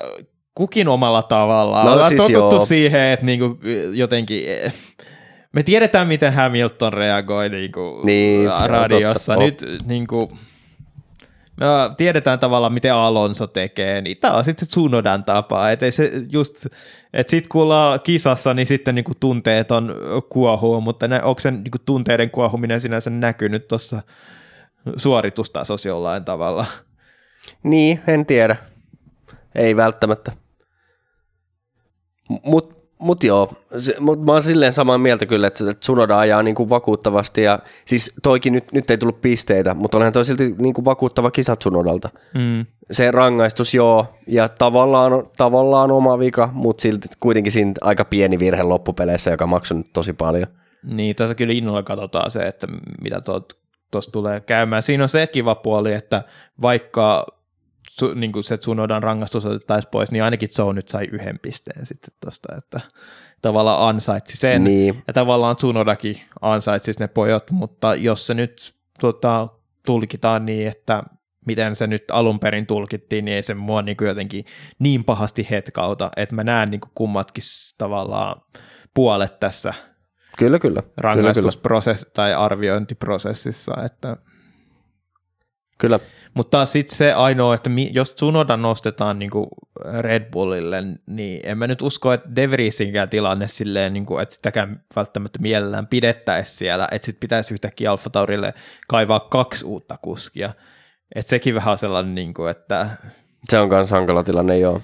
Että nyt sinänsä niin kuin, just näitä juniorikuskeja, niin kuin kandidaatteja, nyt on varmaan Liam Lawson ja Iwasa tuolta F2, ja ehkä Haugerkin silloin vähän ollut epäonnea, mutta jotenkin tuntuu siltä, että ehkä niinku yksi voidaan päästää, mutta kummat 2 kerralla, niin on vähän silleen, että... Niin, sanottakoon se, että siis De Vrieshan oli aika ajoissa nopeampi. Mm. Et 14, Tsunoda oli 15, mutta kyllä De Vries jäi sitten taas kisassa ihan pimentoon. Että. Niin, ja just miettii sitä, että koska Marko on sanonut julkisesti, että vaatii sitä parannusta De Vriesiltä, niin onko tämä nyt sitä niinku parantamista, onko tämä niinku tarpeeksi, niin en mä nyt tiedä. No ei ainakaan vielä, mutta... Että milloin se Ricciardo tulee sinne Alfa Taurille. Niin. No joo, mutta sitten meillä on Williams enää jäljellä ja... Mä en suoraan sanottuna taas jälleen kerran vähän semmoinen viikonloppu, että mä en oikein tiedä, mitä Williamsista voisi sanoa. Niin siis yksinkertaisesti kaikki ne radat, missä Williams ehkä on parhaimmillaan nyt ajattu ainakin niin kuin vähän aikaa, ja nyt se on sitten niin. Tätä.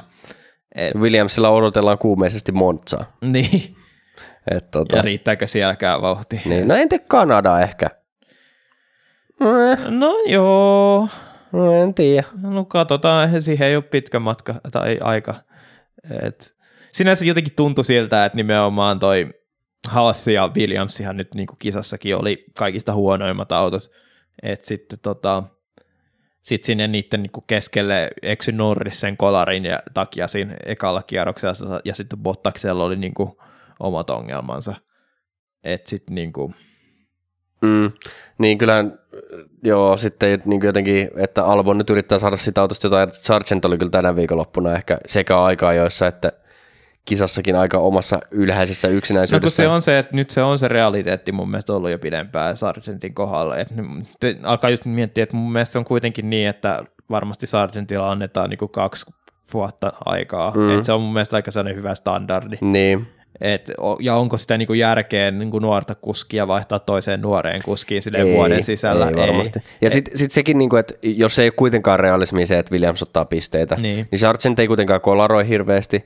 Ja jos Sargeant tuo ilmeisesti kuitenkin rahaa talliin, niin tavallaan kyllä mäkin sen ensi kauden vielä voisin ihan hyvin katsoa Sargeantia tuolla, mutta ei, kun jossain vaiheessa on ollut sellaisia niinku ihan lainausmerkeissä ihan ok kisoja Sargeantilla. Pari, mutta tämä oli nyt taas sellainen, en halua sanoa sitä sanaa, mutta erään tyyppinen viikonloppu. Että. Niin, mutta onneksi se erään tyyppinen henkilö niin oli ajanut jo varmaan 3 kautta ja silti se suoritus tässä oli tällaista. Että Niin, että jos ei ensi kaudella rupea paraneen, niin se on nyt se. Ja kyllä niin kuin sanoit, että ei kolaroi, niin itse asiassa kävi silleen kevyesti kolaroimassa tuolla harjoituksissa Koska se on ollut 3 harjoituksissa. Se oli silleen, niin kuin, että aiheutti punaiset liput ja harjoitukset loppu siihen, mutta tuliko siitä silleen niin kuin rahallista vauriota niin kauheasti, niin ei mun mielestä. Joo. No joo, mutta nämä on näitä. Tämä oli kuitenkin semmoinen viikonloppu, että tosi moni niin kuin kovankin luokan kuljettaja, niin kuin esimerkiksi Alonso Perez, niin kävi kyllä hiekoilla just aikaa, jossa esimerkiksi, että ei nyt silleen. Mutta jotenkin vähän Sargeantin kohdalla on se sääli, että ymmärtää sen, että varmaan amerikkalaiset on hirveän innoissaan Sargeantista silleen, kun se olisi niinku vähän ostaa, että no niin, lopultakin pitkästä aikaa niinku amerikkalainen kuski, ja se näkyy siellä Miamiinkin tosi oudossa hypetystilaisuudessa, kun Sargeant yrittää niinku saada katsomaa innostumaan, ja ei hirveästi kiinnostanut, vaikka oli vielä niinku ihan kotikotikisa, että niinku Florida mies. Niin, silleen muutaman... Tai Florida poika. 10 minuutin automatkan päässä asuu, ja silti nämä niinku eurooppalaiset huippukuskit saa kuitenkin paljon isommat suosiosoitukset. Yep. Mikä nyt ei sinänsä tietenkään yllätä, mutta... No, mutta luulisin, että niinku just Ricciardokin olisi saanut. Mä just edelleenkin niinku jotenkin niin käsittämättä siellä Aussien GP:ssä se, kun niillä on niin kuin kuuma tulokas Piastri siellä, niin se saa pienemmät hurraukset kuin se, että Ricciardo näyttää kuvissa sille ihan hetken aikaa sille kisan aikana.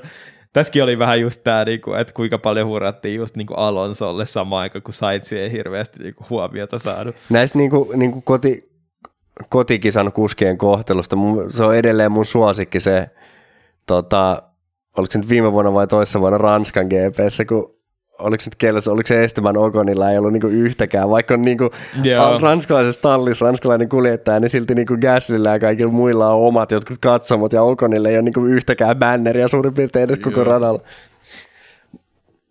Mut joo, ei välttämättä ole kyllä niinku Sargeant mikään Mario Andretti, että en tiedä. Kyllä nyt on kuitenkin, niin kuin Formula 1 on kasvamassa selkeästi Jenkeissä, niin on tässä niin kuin, voi sieltä tulla niin kuin tulevina vuosina kovia kuljettajia, mutta ehkä Sargeant ei kuitenkaan ole se, mutta ei toki, annetaan aikaa vielä. En mä kyllä erityisen niin kuin innostunut mistään Colton Herttastaakaan ole, no jos ei, se superhyvisensi pisteensä saisi, niin Joo, samaa mieltä. Mä en ole vähän aikaa katsonut, mitä se Indikaarissa oikein on tapahtunut, että onko siellä Grosjeanilla ja Erikssonilla on mennyt hyvin. Niin, en tiedä, mutta tiedätkö mitä me voitaisiin tehdä, koska nythän on periaatteessa tallit käsitelty, niin. Indikaarin tilanteesta en tiedä, mutta sen sijaan meillähän on Keken kakkoset. Paitsi tällä kertaa se on osittain myös Nikekin kakkoset, koska mä en valitettavasti tänään ehtinyt katsoa sitä pääkisaa, päinvastoin kun kuulemma Nikke ehti. Katsoin kyllä. Jep, mutta mä katsoin kuitenkin sen, itse asiassa sekin me katsottiin yhdessä se sprinttikisa täällä sattumuisin lauantaina. Kyllä. Vielä sen meidän striimin jälkeen, sitäkin vähän katsottiin sivusilmällä. Ja siinä oli ihan mielenkiintoista, etenkin se sprinttikisa oli tosi mielenkiintoinen sen niin vaihteleva kelin vuoksi. Ja tavallaan mun mielestä kaikilta noilta niin kuin mahdollisesti mestaruuskandidaateilta ihan ok viikonloppu. Et musta tuntuu, että Pourchairella oli vähän ehkä mahis parempaankin kuulemma siinä niin pääkisassa, mutta sitten vähän hyyty. Se oli outo, koska tosiaan mun muistaakseni Pourchaire lähti niin kuin kolmannesta ruudusta. Ei, lähti vielä kauempaa, sehän sai sen superstar. Eikö niin saikin, totta. Sen totta. Mä katson näin, mä näin sen alun siitä pääkisasta. Joo, itse asiassa kyllä, oot ihan oikeassa, mutta oli siinä kolmantena sitten yritti undercuttia siinä Enzo Fittipaldista päästä, joka oli toisena, niin yritti päästä ohi. Itse asiassa melkein pääsi jo startissa, mutta se ei ihan riittänyt sitten kuitenkaan. Oli tosiaan tosi hieno startti silti Pourchaireilta, mutta sitten yritti siinä sen, ehkä kierros 2 niiden stoppien, sen Fittipaldin stopin jälkeen, että Pourchaire ei saanut underkatattua, mutta pääsi siihen ihan niin kuin Fittipaldin perään kiinni. Ja sitten yritti just ykkösmutkaan ohitusta, ja vähän tälleen Zhou-tyyliin ajautui siinä ulos radalta. Mutta siitä ei tullut mun mielestä mitään rangaistuksia Fittipaldille, että se oli ehkä vähän liian optimistinen yritys Pourchaireilta, että ei ollut niin kuin edellä siinä. Mutta sitten sen jälkeen jotenkin niin kuin oikeastaan ihan täysin vauhti hyytyi. Tai no ihan täysin, mutta siis tippui monta sijaa sen jälkeen niin kuin vielä siitä. Niin, kun mun mielestä se on just nimenomaan yleensä sitä enemmän sä oot ajanut. Niin musta tuntuu, että yleensä tulokkailla on niin just näissä sarjoissa ollut ongelmaa ymmärtää sitä niin rengasta. Siihenhän se nyt niin just perustuu, että tietenkin undercuttas oli aikaisin varikolla, mutta yleensä ne, jotka on niin eniten kokemusta, tämä on jo Pourchairen kolmas kausi, niin yleensä kuitenkin pystyy niin ylläpitämään sitä rengasta hyvin. Niin se, että Pourchaire silti oli nimenomaan se, joka niinku suli siellä pääkisassa, niin ei ole kovin sillä jotenkin hyvää indikaatiota tavallaan kehityksestä näiden kaikkien vuosien jälkeen. Toisaalta musta tuntuu, että nimenomaan muuten suoritustasossa on ollut paljon enemmän tasasuutta, ja sen takia niinku ehkä kuitenkin tavallaan paremmat chanssit tällä hetkellä niinku taistella sitten mestaruudesta, mutta samalla siellä nyt tällä hetkellä on myös muitakin näitä niinku, tavallaan, jotka on nyt tokaa kautta, että Vesti nyt johtaa sarjaa, tai voitti sen niinku, voitti sen sprintin, ja nyt vielä pääsi sitten niin pääkisassakin ohi, eli nosti sit lisäsi pisteeroa Pourchaireen, ja sitten myöskin Iwasa, joka on kolmantena, niin ihan ok viikonloppu ja myöskin otti hyviä pisteitä ja on myös tokaa kautta ajamassa. Mm-hmm. Kaikista mielenkiintoisin nyt on itse asiassa se pääkisan voittanut tämä Beerman, joka on ollut jotenkin niin sekava kausi, että joko ottaa niin vakuuttavia voittoja, niin kuin voitti kummatkin kisat Bakussa ja just oli se paalupaikka rikkinäisellä autolla, tai niin. Sitten ei ole pisteillä ollenkaan niin kuin, tai kaukana kärjestä.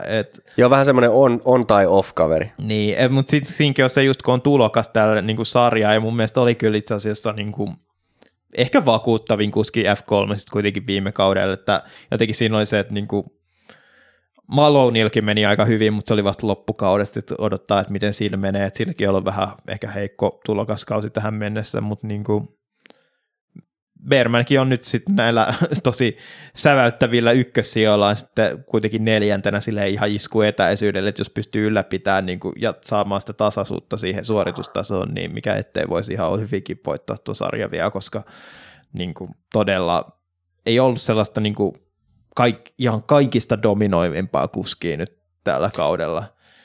Niin ja se on just tässä hauska, just katsottiin eilen sitä sprinttikisaa täällä meillä, ja siinä just Pourchaire esitti ihan hyviä otteita myöskin sateella, ja sitten Kevin siinä sanoi, että vakuuttaako nyt Pourchaire, ja sanoi, että vakuuttaa, ja sitten tänään katsoin sen niin kuin tämän feature racing, eli pääkisan sen startin ja ekaa stinttiä, olin silleen, että kyllä, Pourchaire kova, mutta sitten se loppukisa, niin en ole vieläkään kyllä ihan vakuuttunut. Liian epätasasta, epätasasta. Mutta sekin oli siinä, kun tavallaan Pourchaire taisi ottaa niinku pari sijaa siinä uusinta lähdössä, niinku, kun siinä oli safety car. Et siinä se niinku oli aika vakuuttavaa. Että, joo, siis näyttävää ajamista sinänsä, mutta ei sitten ehkä kuitenkaan, niinku, että ehkä vähän taas sellainen, että ei kuitenkaan, tai just, että melkein kaikki kuljettajat ehkä ollut vähän epätasaisia tällä kaudella, nuo kärkinimet, että ei ole just semmoista niinku, sä oot aiemminkin tainnut mainita, mutta ei ole sellaista niinku Charles Leclercin tyylistä, että niinku täysin suvereeni. Niin kuin siitä on vähän aikaa, että kyllähän Piastri oli myös niinku tällainen niin. sama taso, ja sitten Russell myös just, ne on se klassiset, että voitat F3 tulokkaan ja voitat F2 tulokkaan, ja teet sen vielä vakuuttavasti. Et sellaisia sitten odotellessa ei mun mielestä nyt tällä hetkellä F3-sissakaan on nyt ehkä mitään sellaista samanlaista vakuuttavaa tulossa sitten ensi kaudeksi F2, mutta jotenkin kuitenkin siinä on se, että niinku toivoo, että sieltä tulee joku niinku oikeasti validikandidaatti aina, joka voisi nousta F1, ja kuitenkin Sargeantinkin kohdalla oli vähän silleen, että oli tarpeeksi hyvä nyt, kun oli kerran Williamsin kuskiakatemiasta, että musta tuntuu, että esimerkiksi Alfa Tauri sitten otettiin vähän tuollainen niinku varovaisempi, niin kuin, että sen sijaan, että otettiin vähän se niin kuin paras mahdollinen, mikä oli ihan ok niin kuin sieltä Red Bullin akatemiasta, niin annettiin vielä Nick de Vriesille mahis hyvillä F1-näytöillä, ja sen jälkeen annettiin vielä just jollekin Liam Lawsonille 1 vuosi lisää niin kuin marinoituu sitten superformuloissa, ja antaa sitten näille niin kuin muille just Haugerille ja Iwasalle sitten vielä 1 vuosi aikaa F2, että et siinä sitten se on myöskin just se, että kun De Vries taas ei vakuuta, niin sitten nämä, jotka saa vähän lisäkokemusta, niin on yhtäkkiä vieläkin parempia kandidaatteja. Kyllä, se on just näin.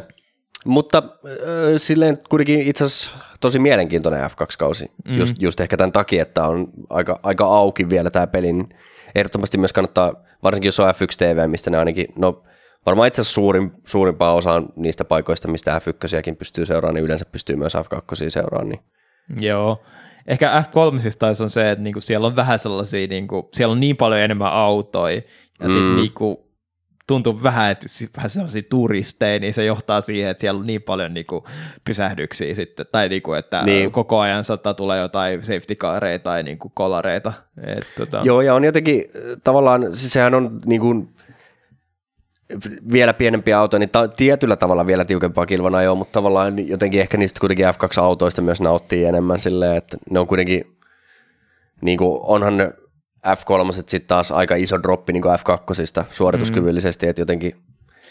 Ja sitten se, musta tuntuu, että F2 kuitenkin se, että se on niin kuin se yksi askel lähempänä, Että se tuntuu siltä se on se niinku seuraava askel tavallaan niin, niinku Formula 1:stä. Että sitä voi innostua siitä, kun sieltä tulee just jossain F3 siis joku niinku, uusi Piastri tai Leclerc tai Russell. Tavallaan mä jotenkin odotin Haugerilta tosi paljon silloin, kun silloin oli niin hyvä kausi silloin F3. Siis, mutta eka kausi F2 siis oli vähän heikko ja nyt on vähän epäonnea tällä uusimmalla kaudella, mutta, tai niinku nyt tällä kaudella. Mutta.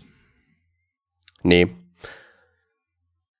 Mutta joo, siis kannattaa katsoa kyllä F2, jos vaan sattuu, niin kuin mäkin laitoin tänään ihan herätyskellon, kun mulla menee aina ohi nämä F2-kisat, niin mutta. Se on mun mielestä kiva nimenomaan sunnuntaina siinä, tiedätkö, niin kuin, kun ei ole mitään tavallaan. Aamupöhnässä. Niin, tai silleen odotellessa sitä niin kuin, F1-kisa alkuun, että sulla on sitä täytettä siihen niin kuin, päivää.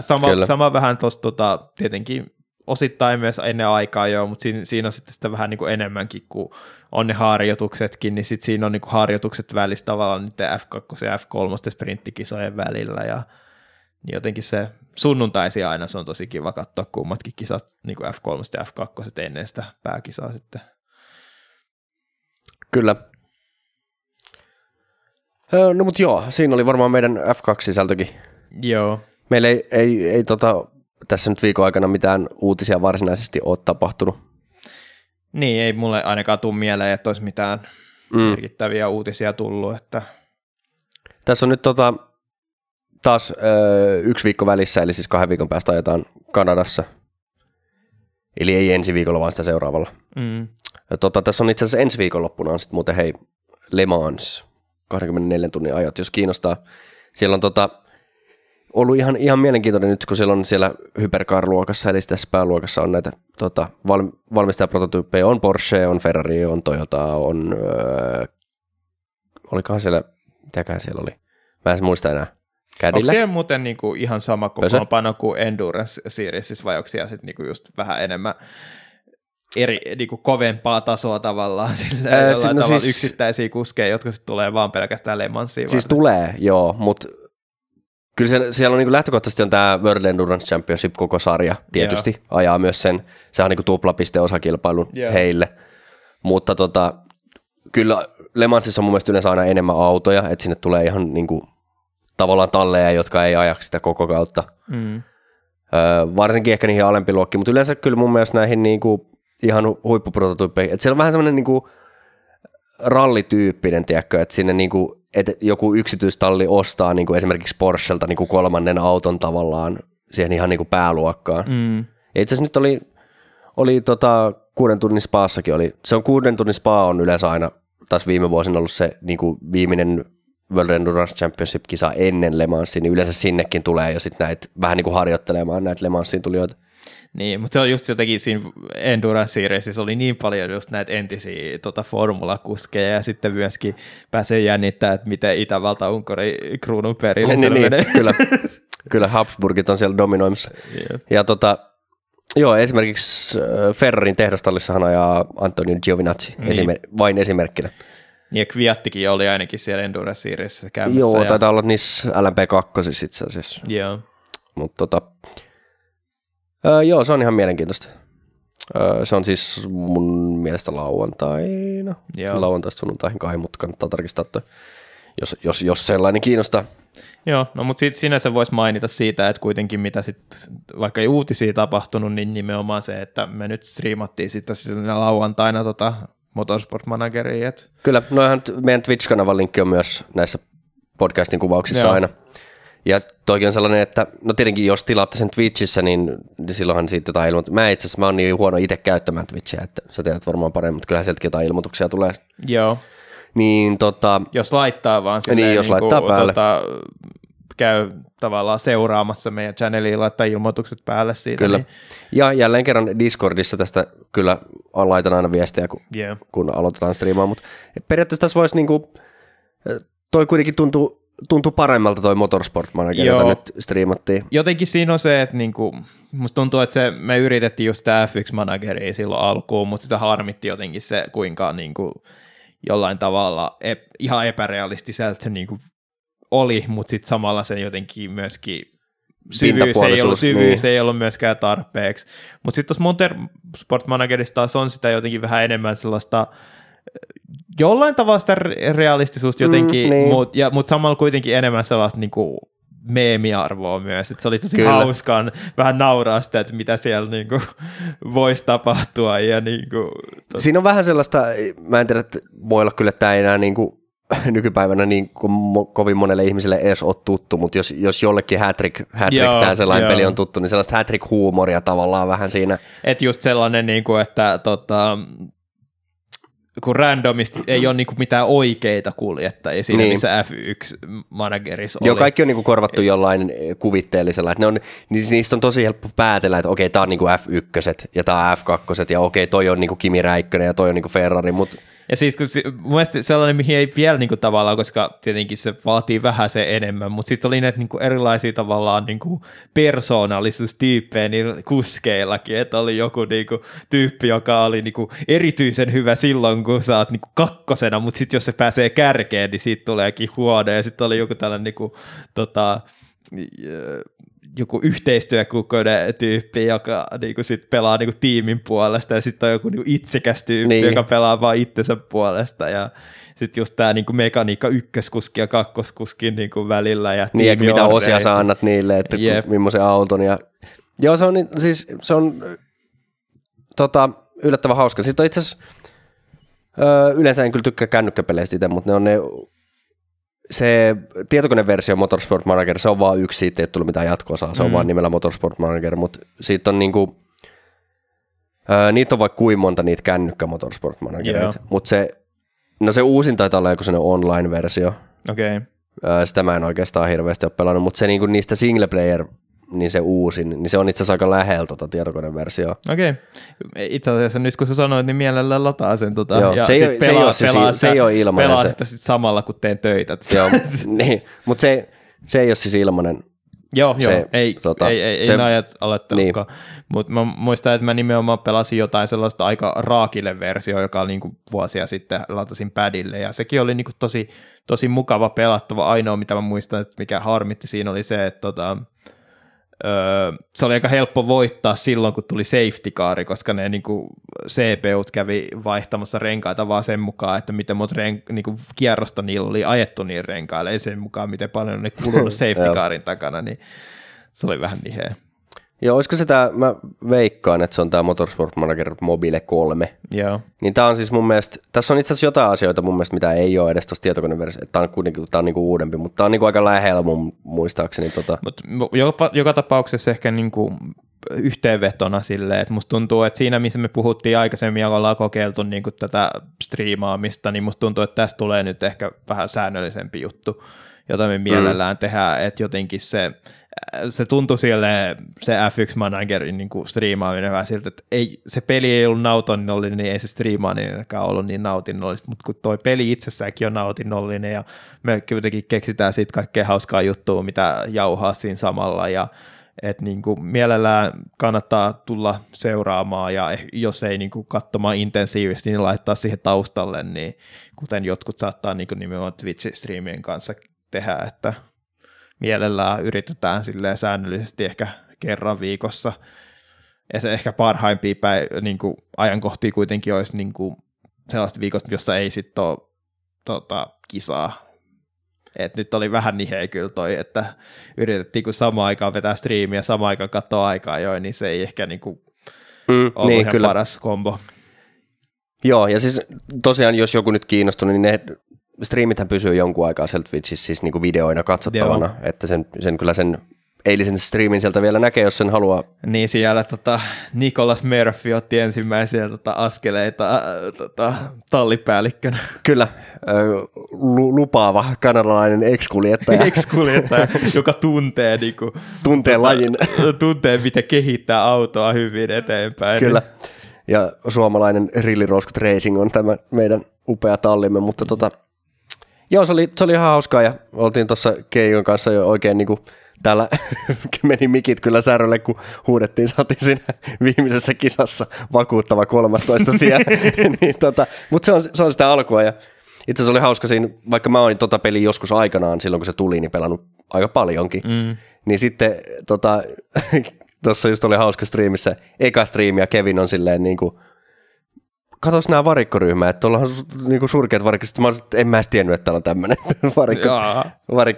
ukkeleitakin voi vaihtaa, mutta joo, se voisi olla ihan hauskaa, sitä voisi jatkaa. Ja, tuommoinenkin on hyvä peli siinä, että siinä voi sit myös niin kuin muutenkin jauhaa asioita, että ei niin ole pakko puhua vaan ja keskittyä vaan siihen peliin, varsinkin kun meitä on kaksi siinä. Niin. Se oli vaan, että ei ihan niin paljon voinut niin kuin, tavallaan ottaa keskittymistä pois, että olisi voinut samaan aikaan seuraa niin F2-kisaa tai aikaa jo. Että. Joo, se on vähän. Mutta esimerkiksi ehkä nyt alkavalla viikolla voisi yrittää yhden striimin vetää. Kyllä. Onko se sitten arki-ilta vai viikonloppu, niin mietitään sitä, mutta Niin, etenkin just kun on, niin ei ole kisa viikonloppua, niin mikäs parempaakaan tekemistä sitten, että.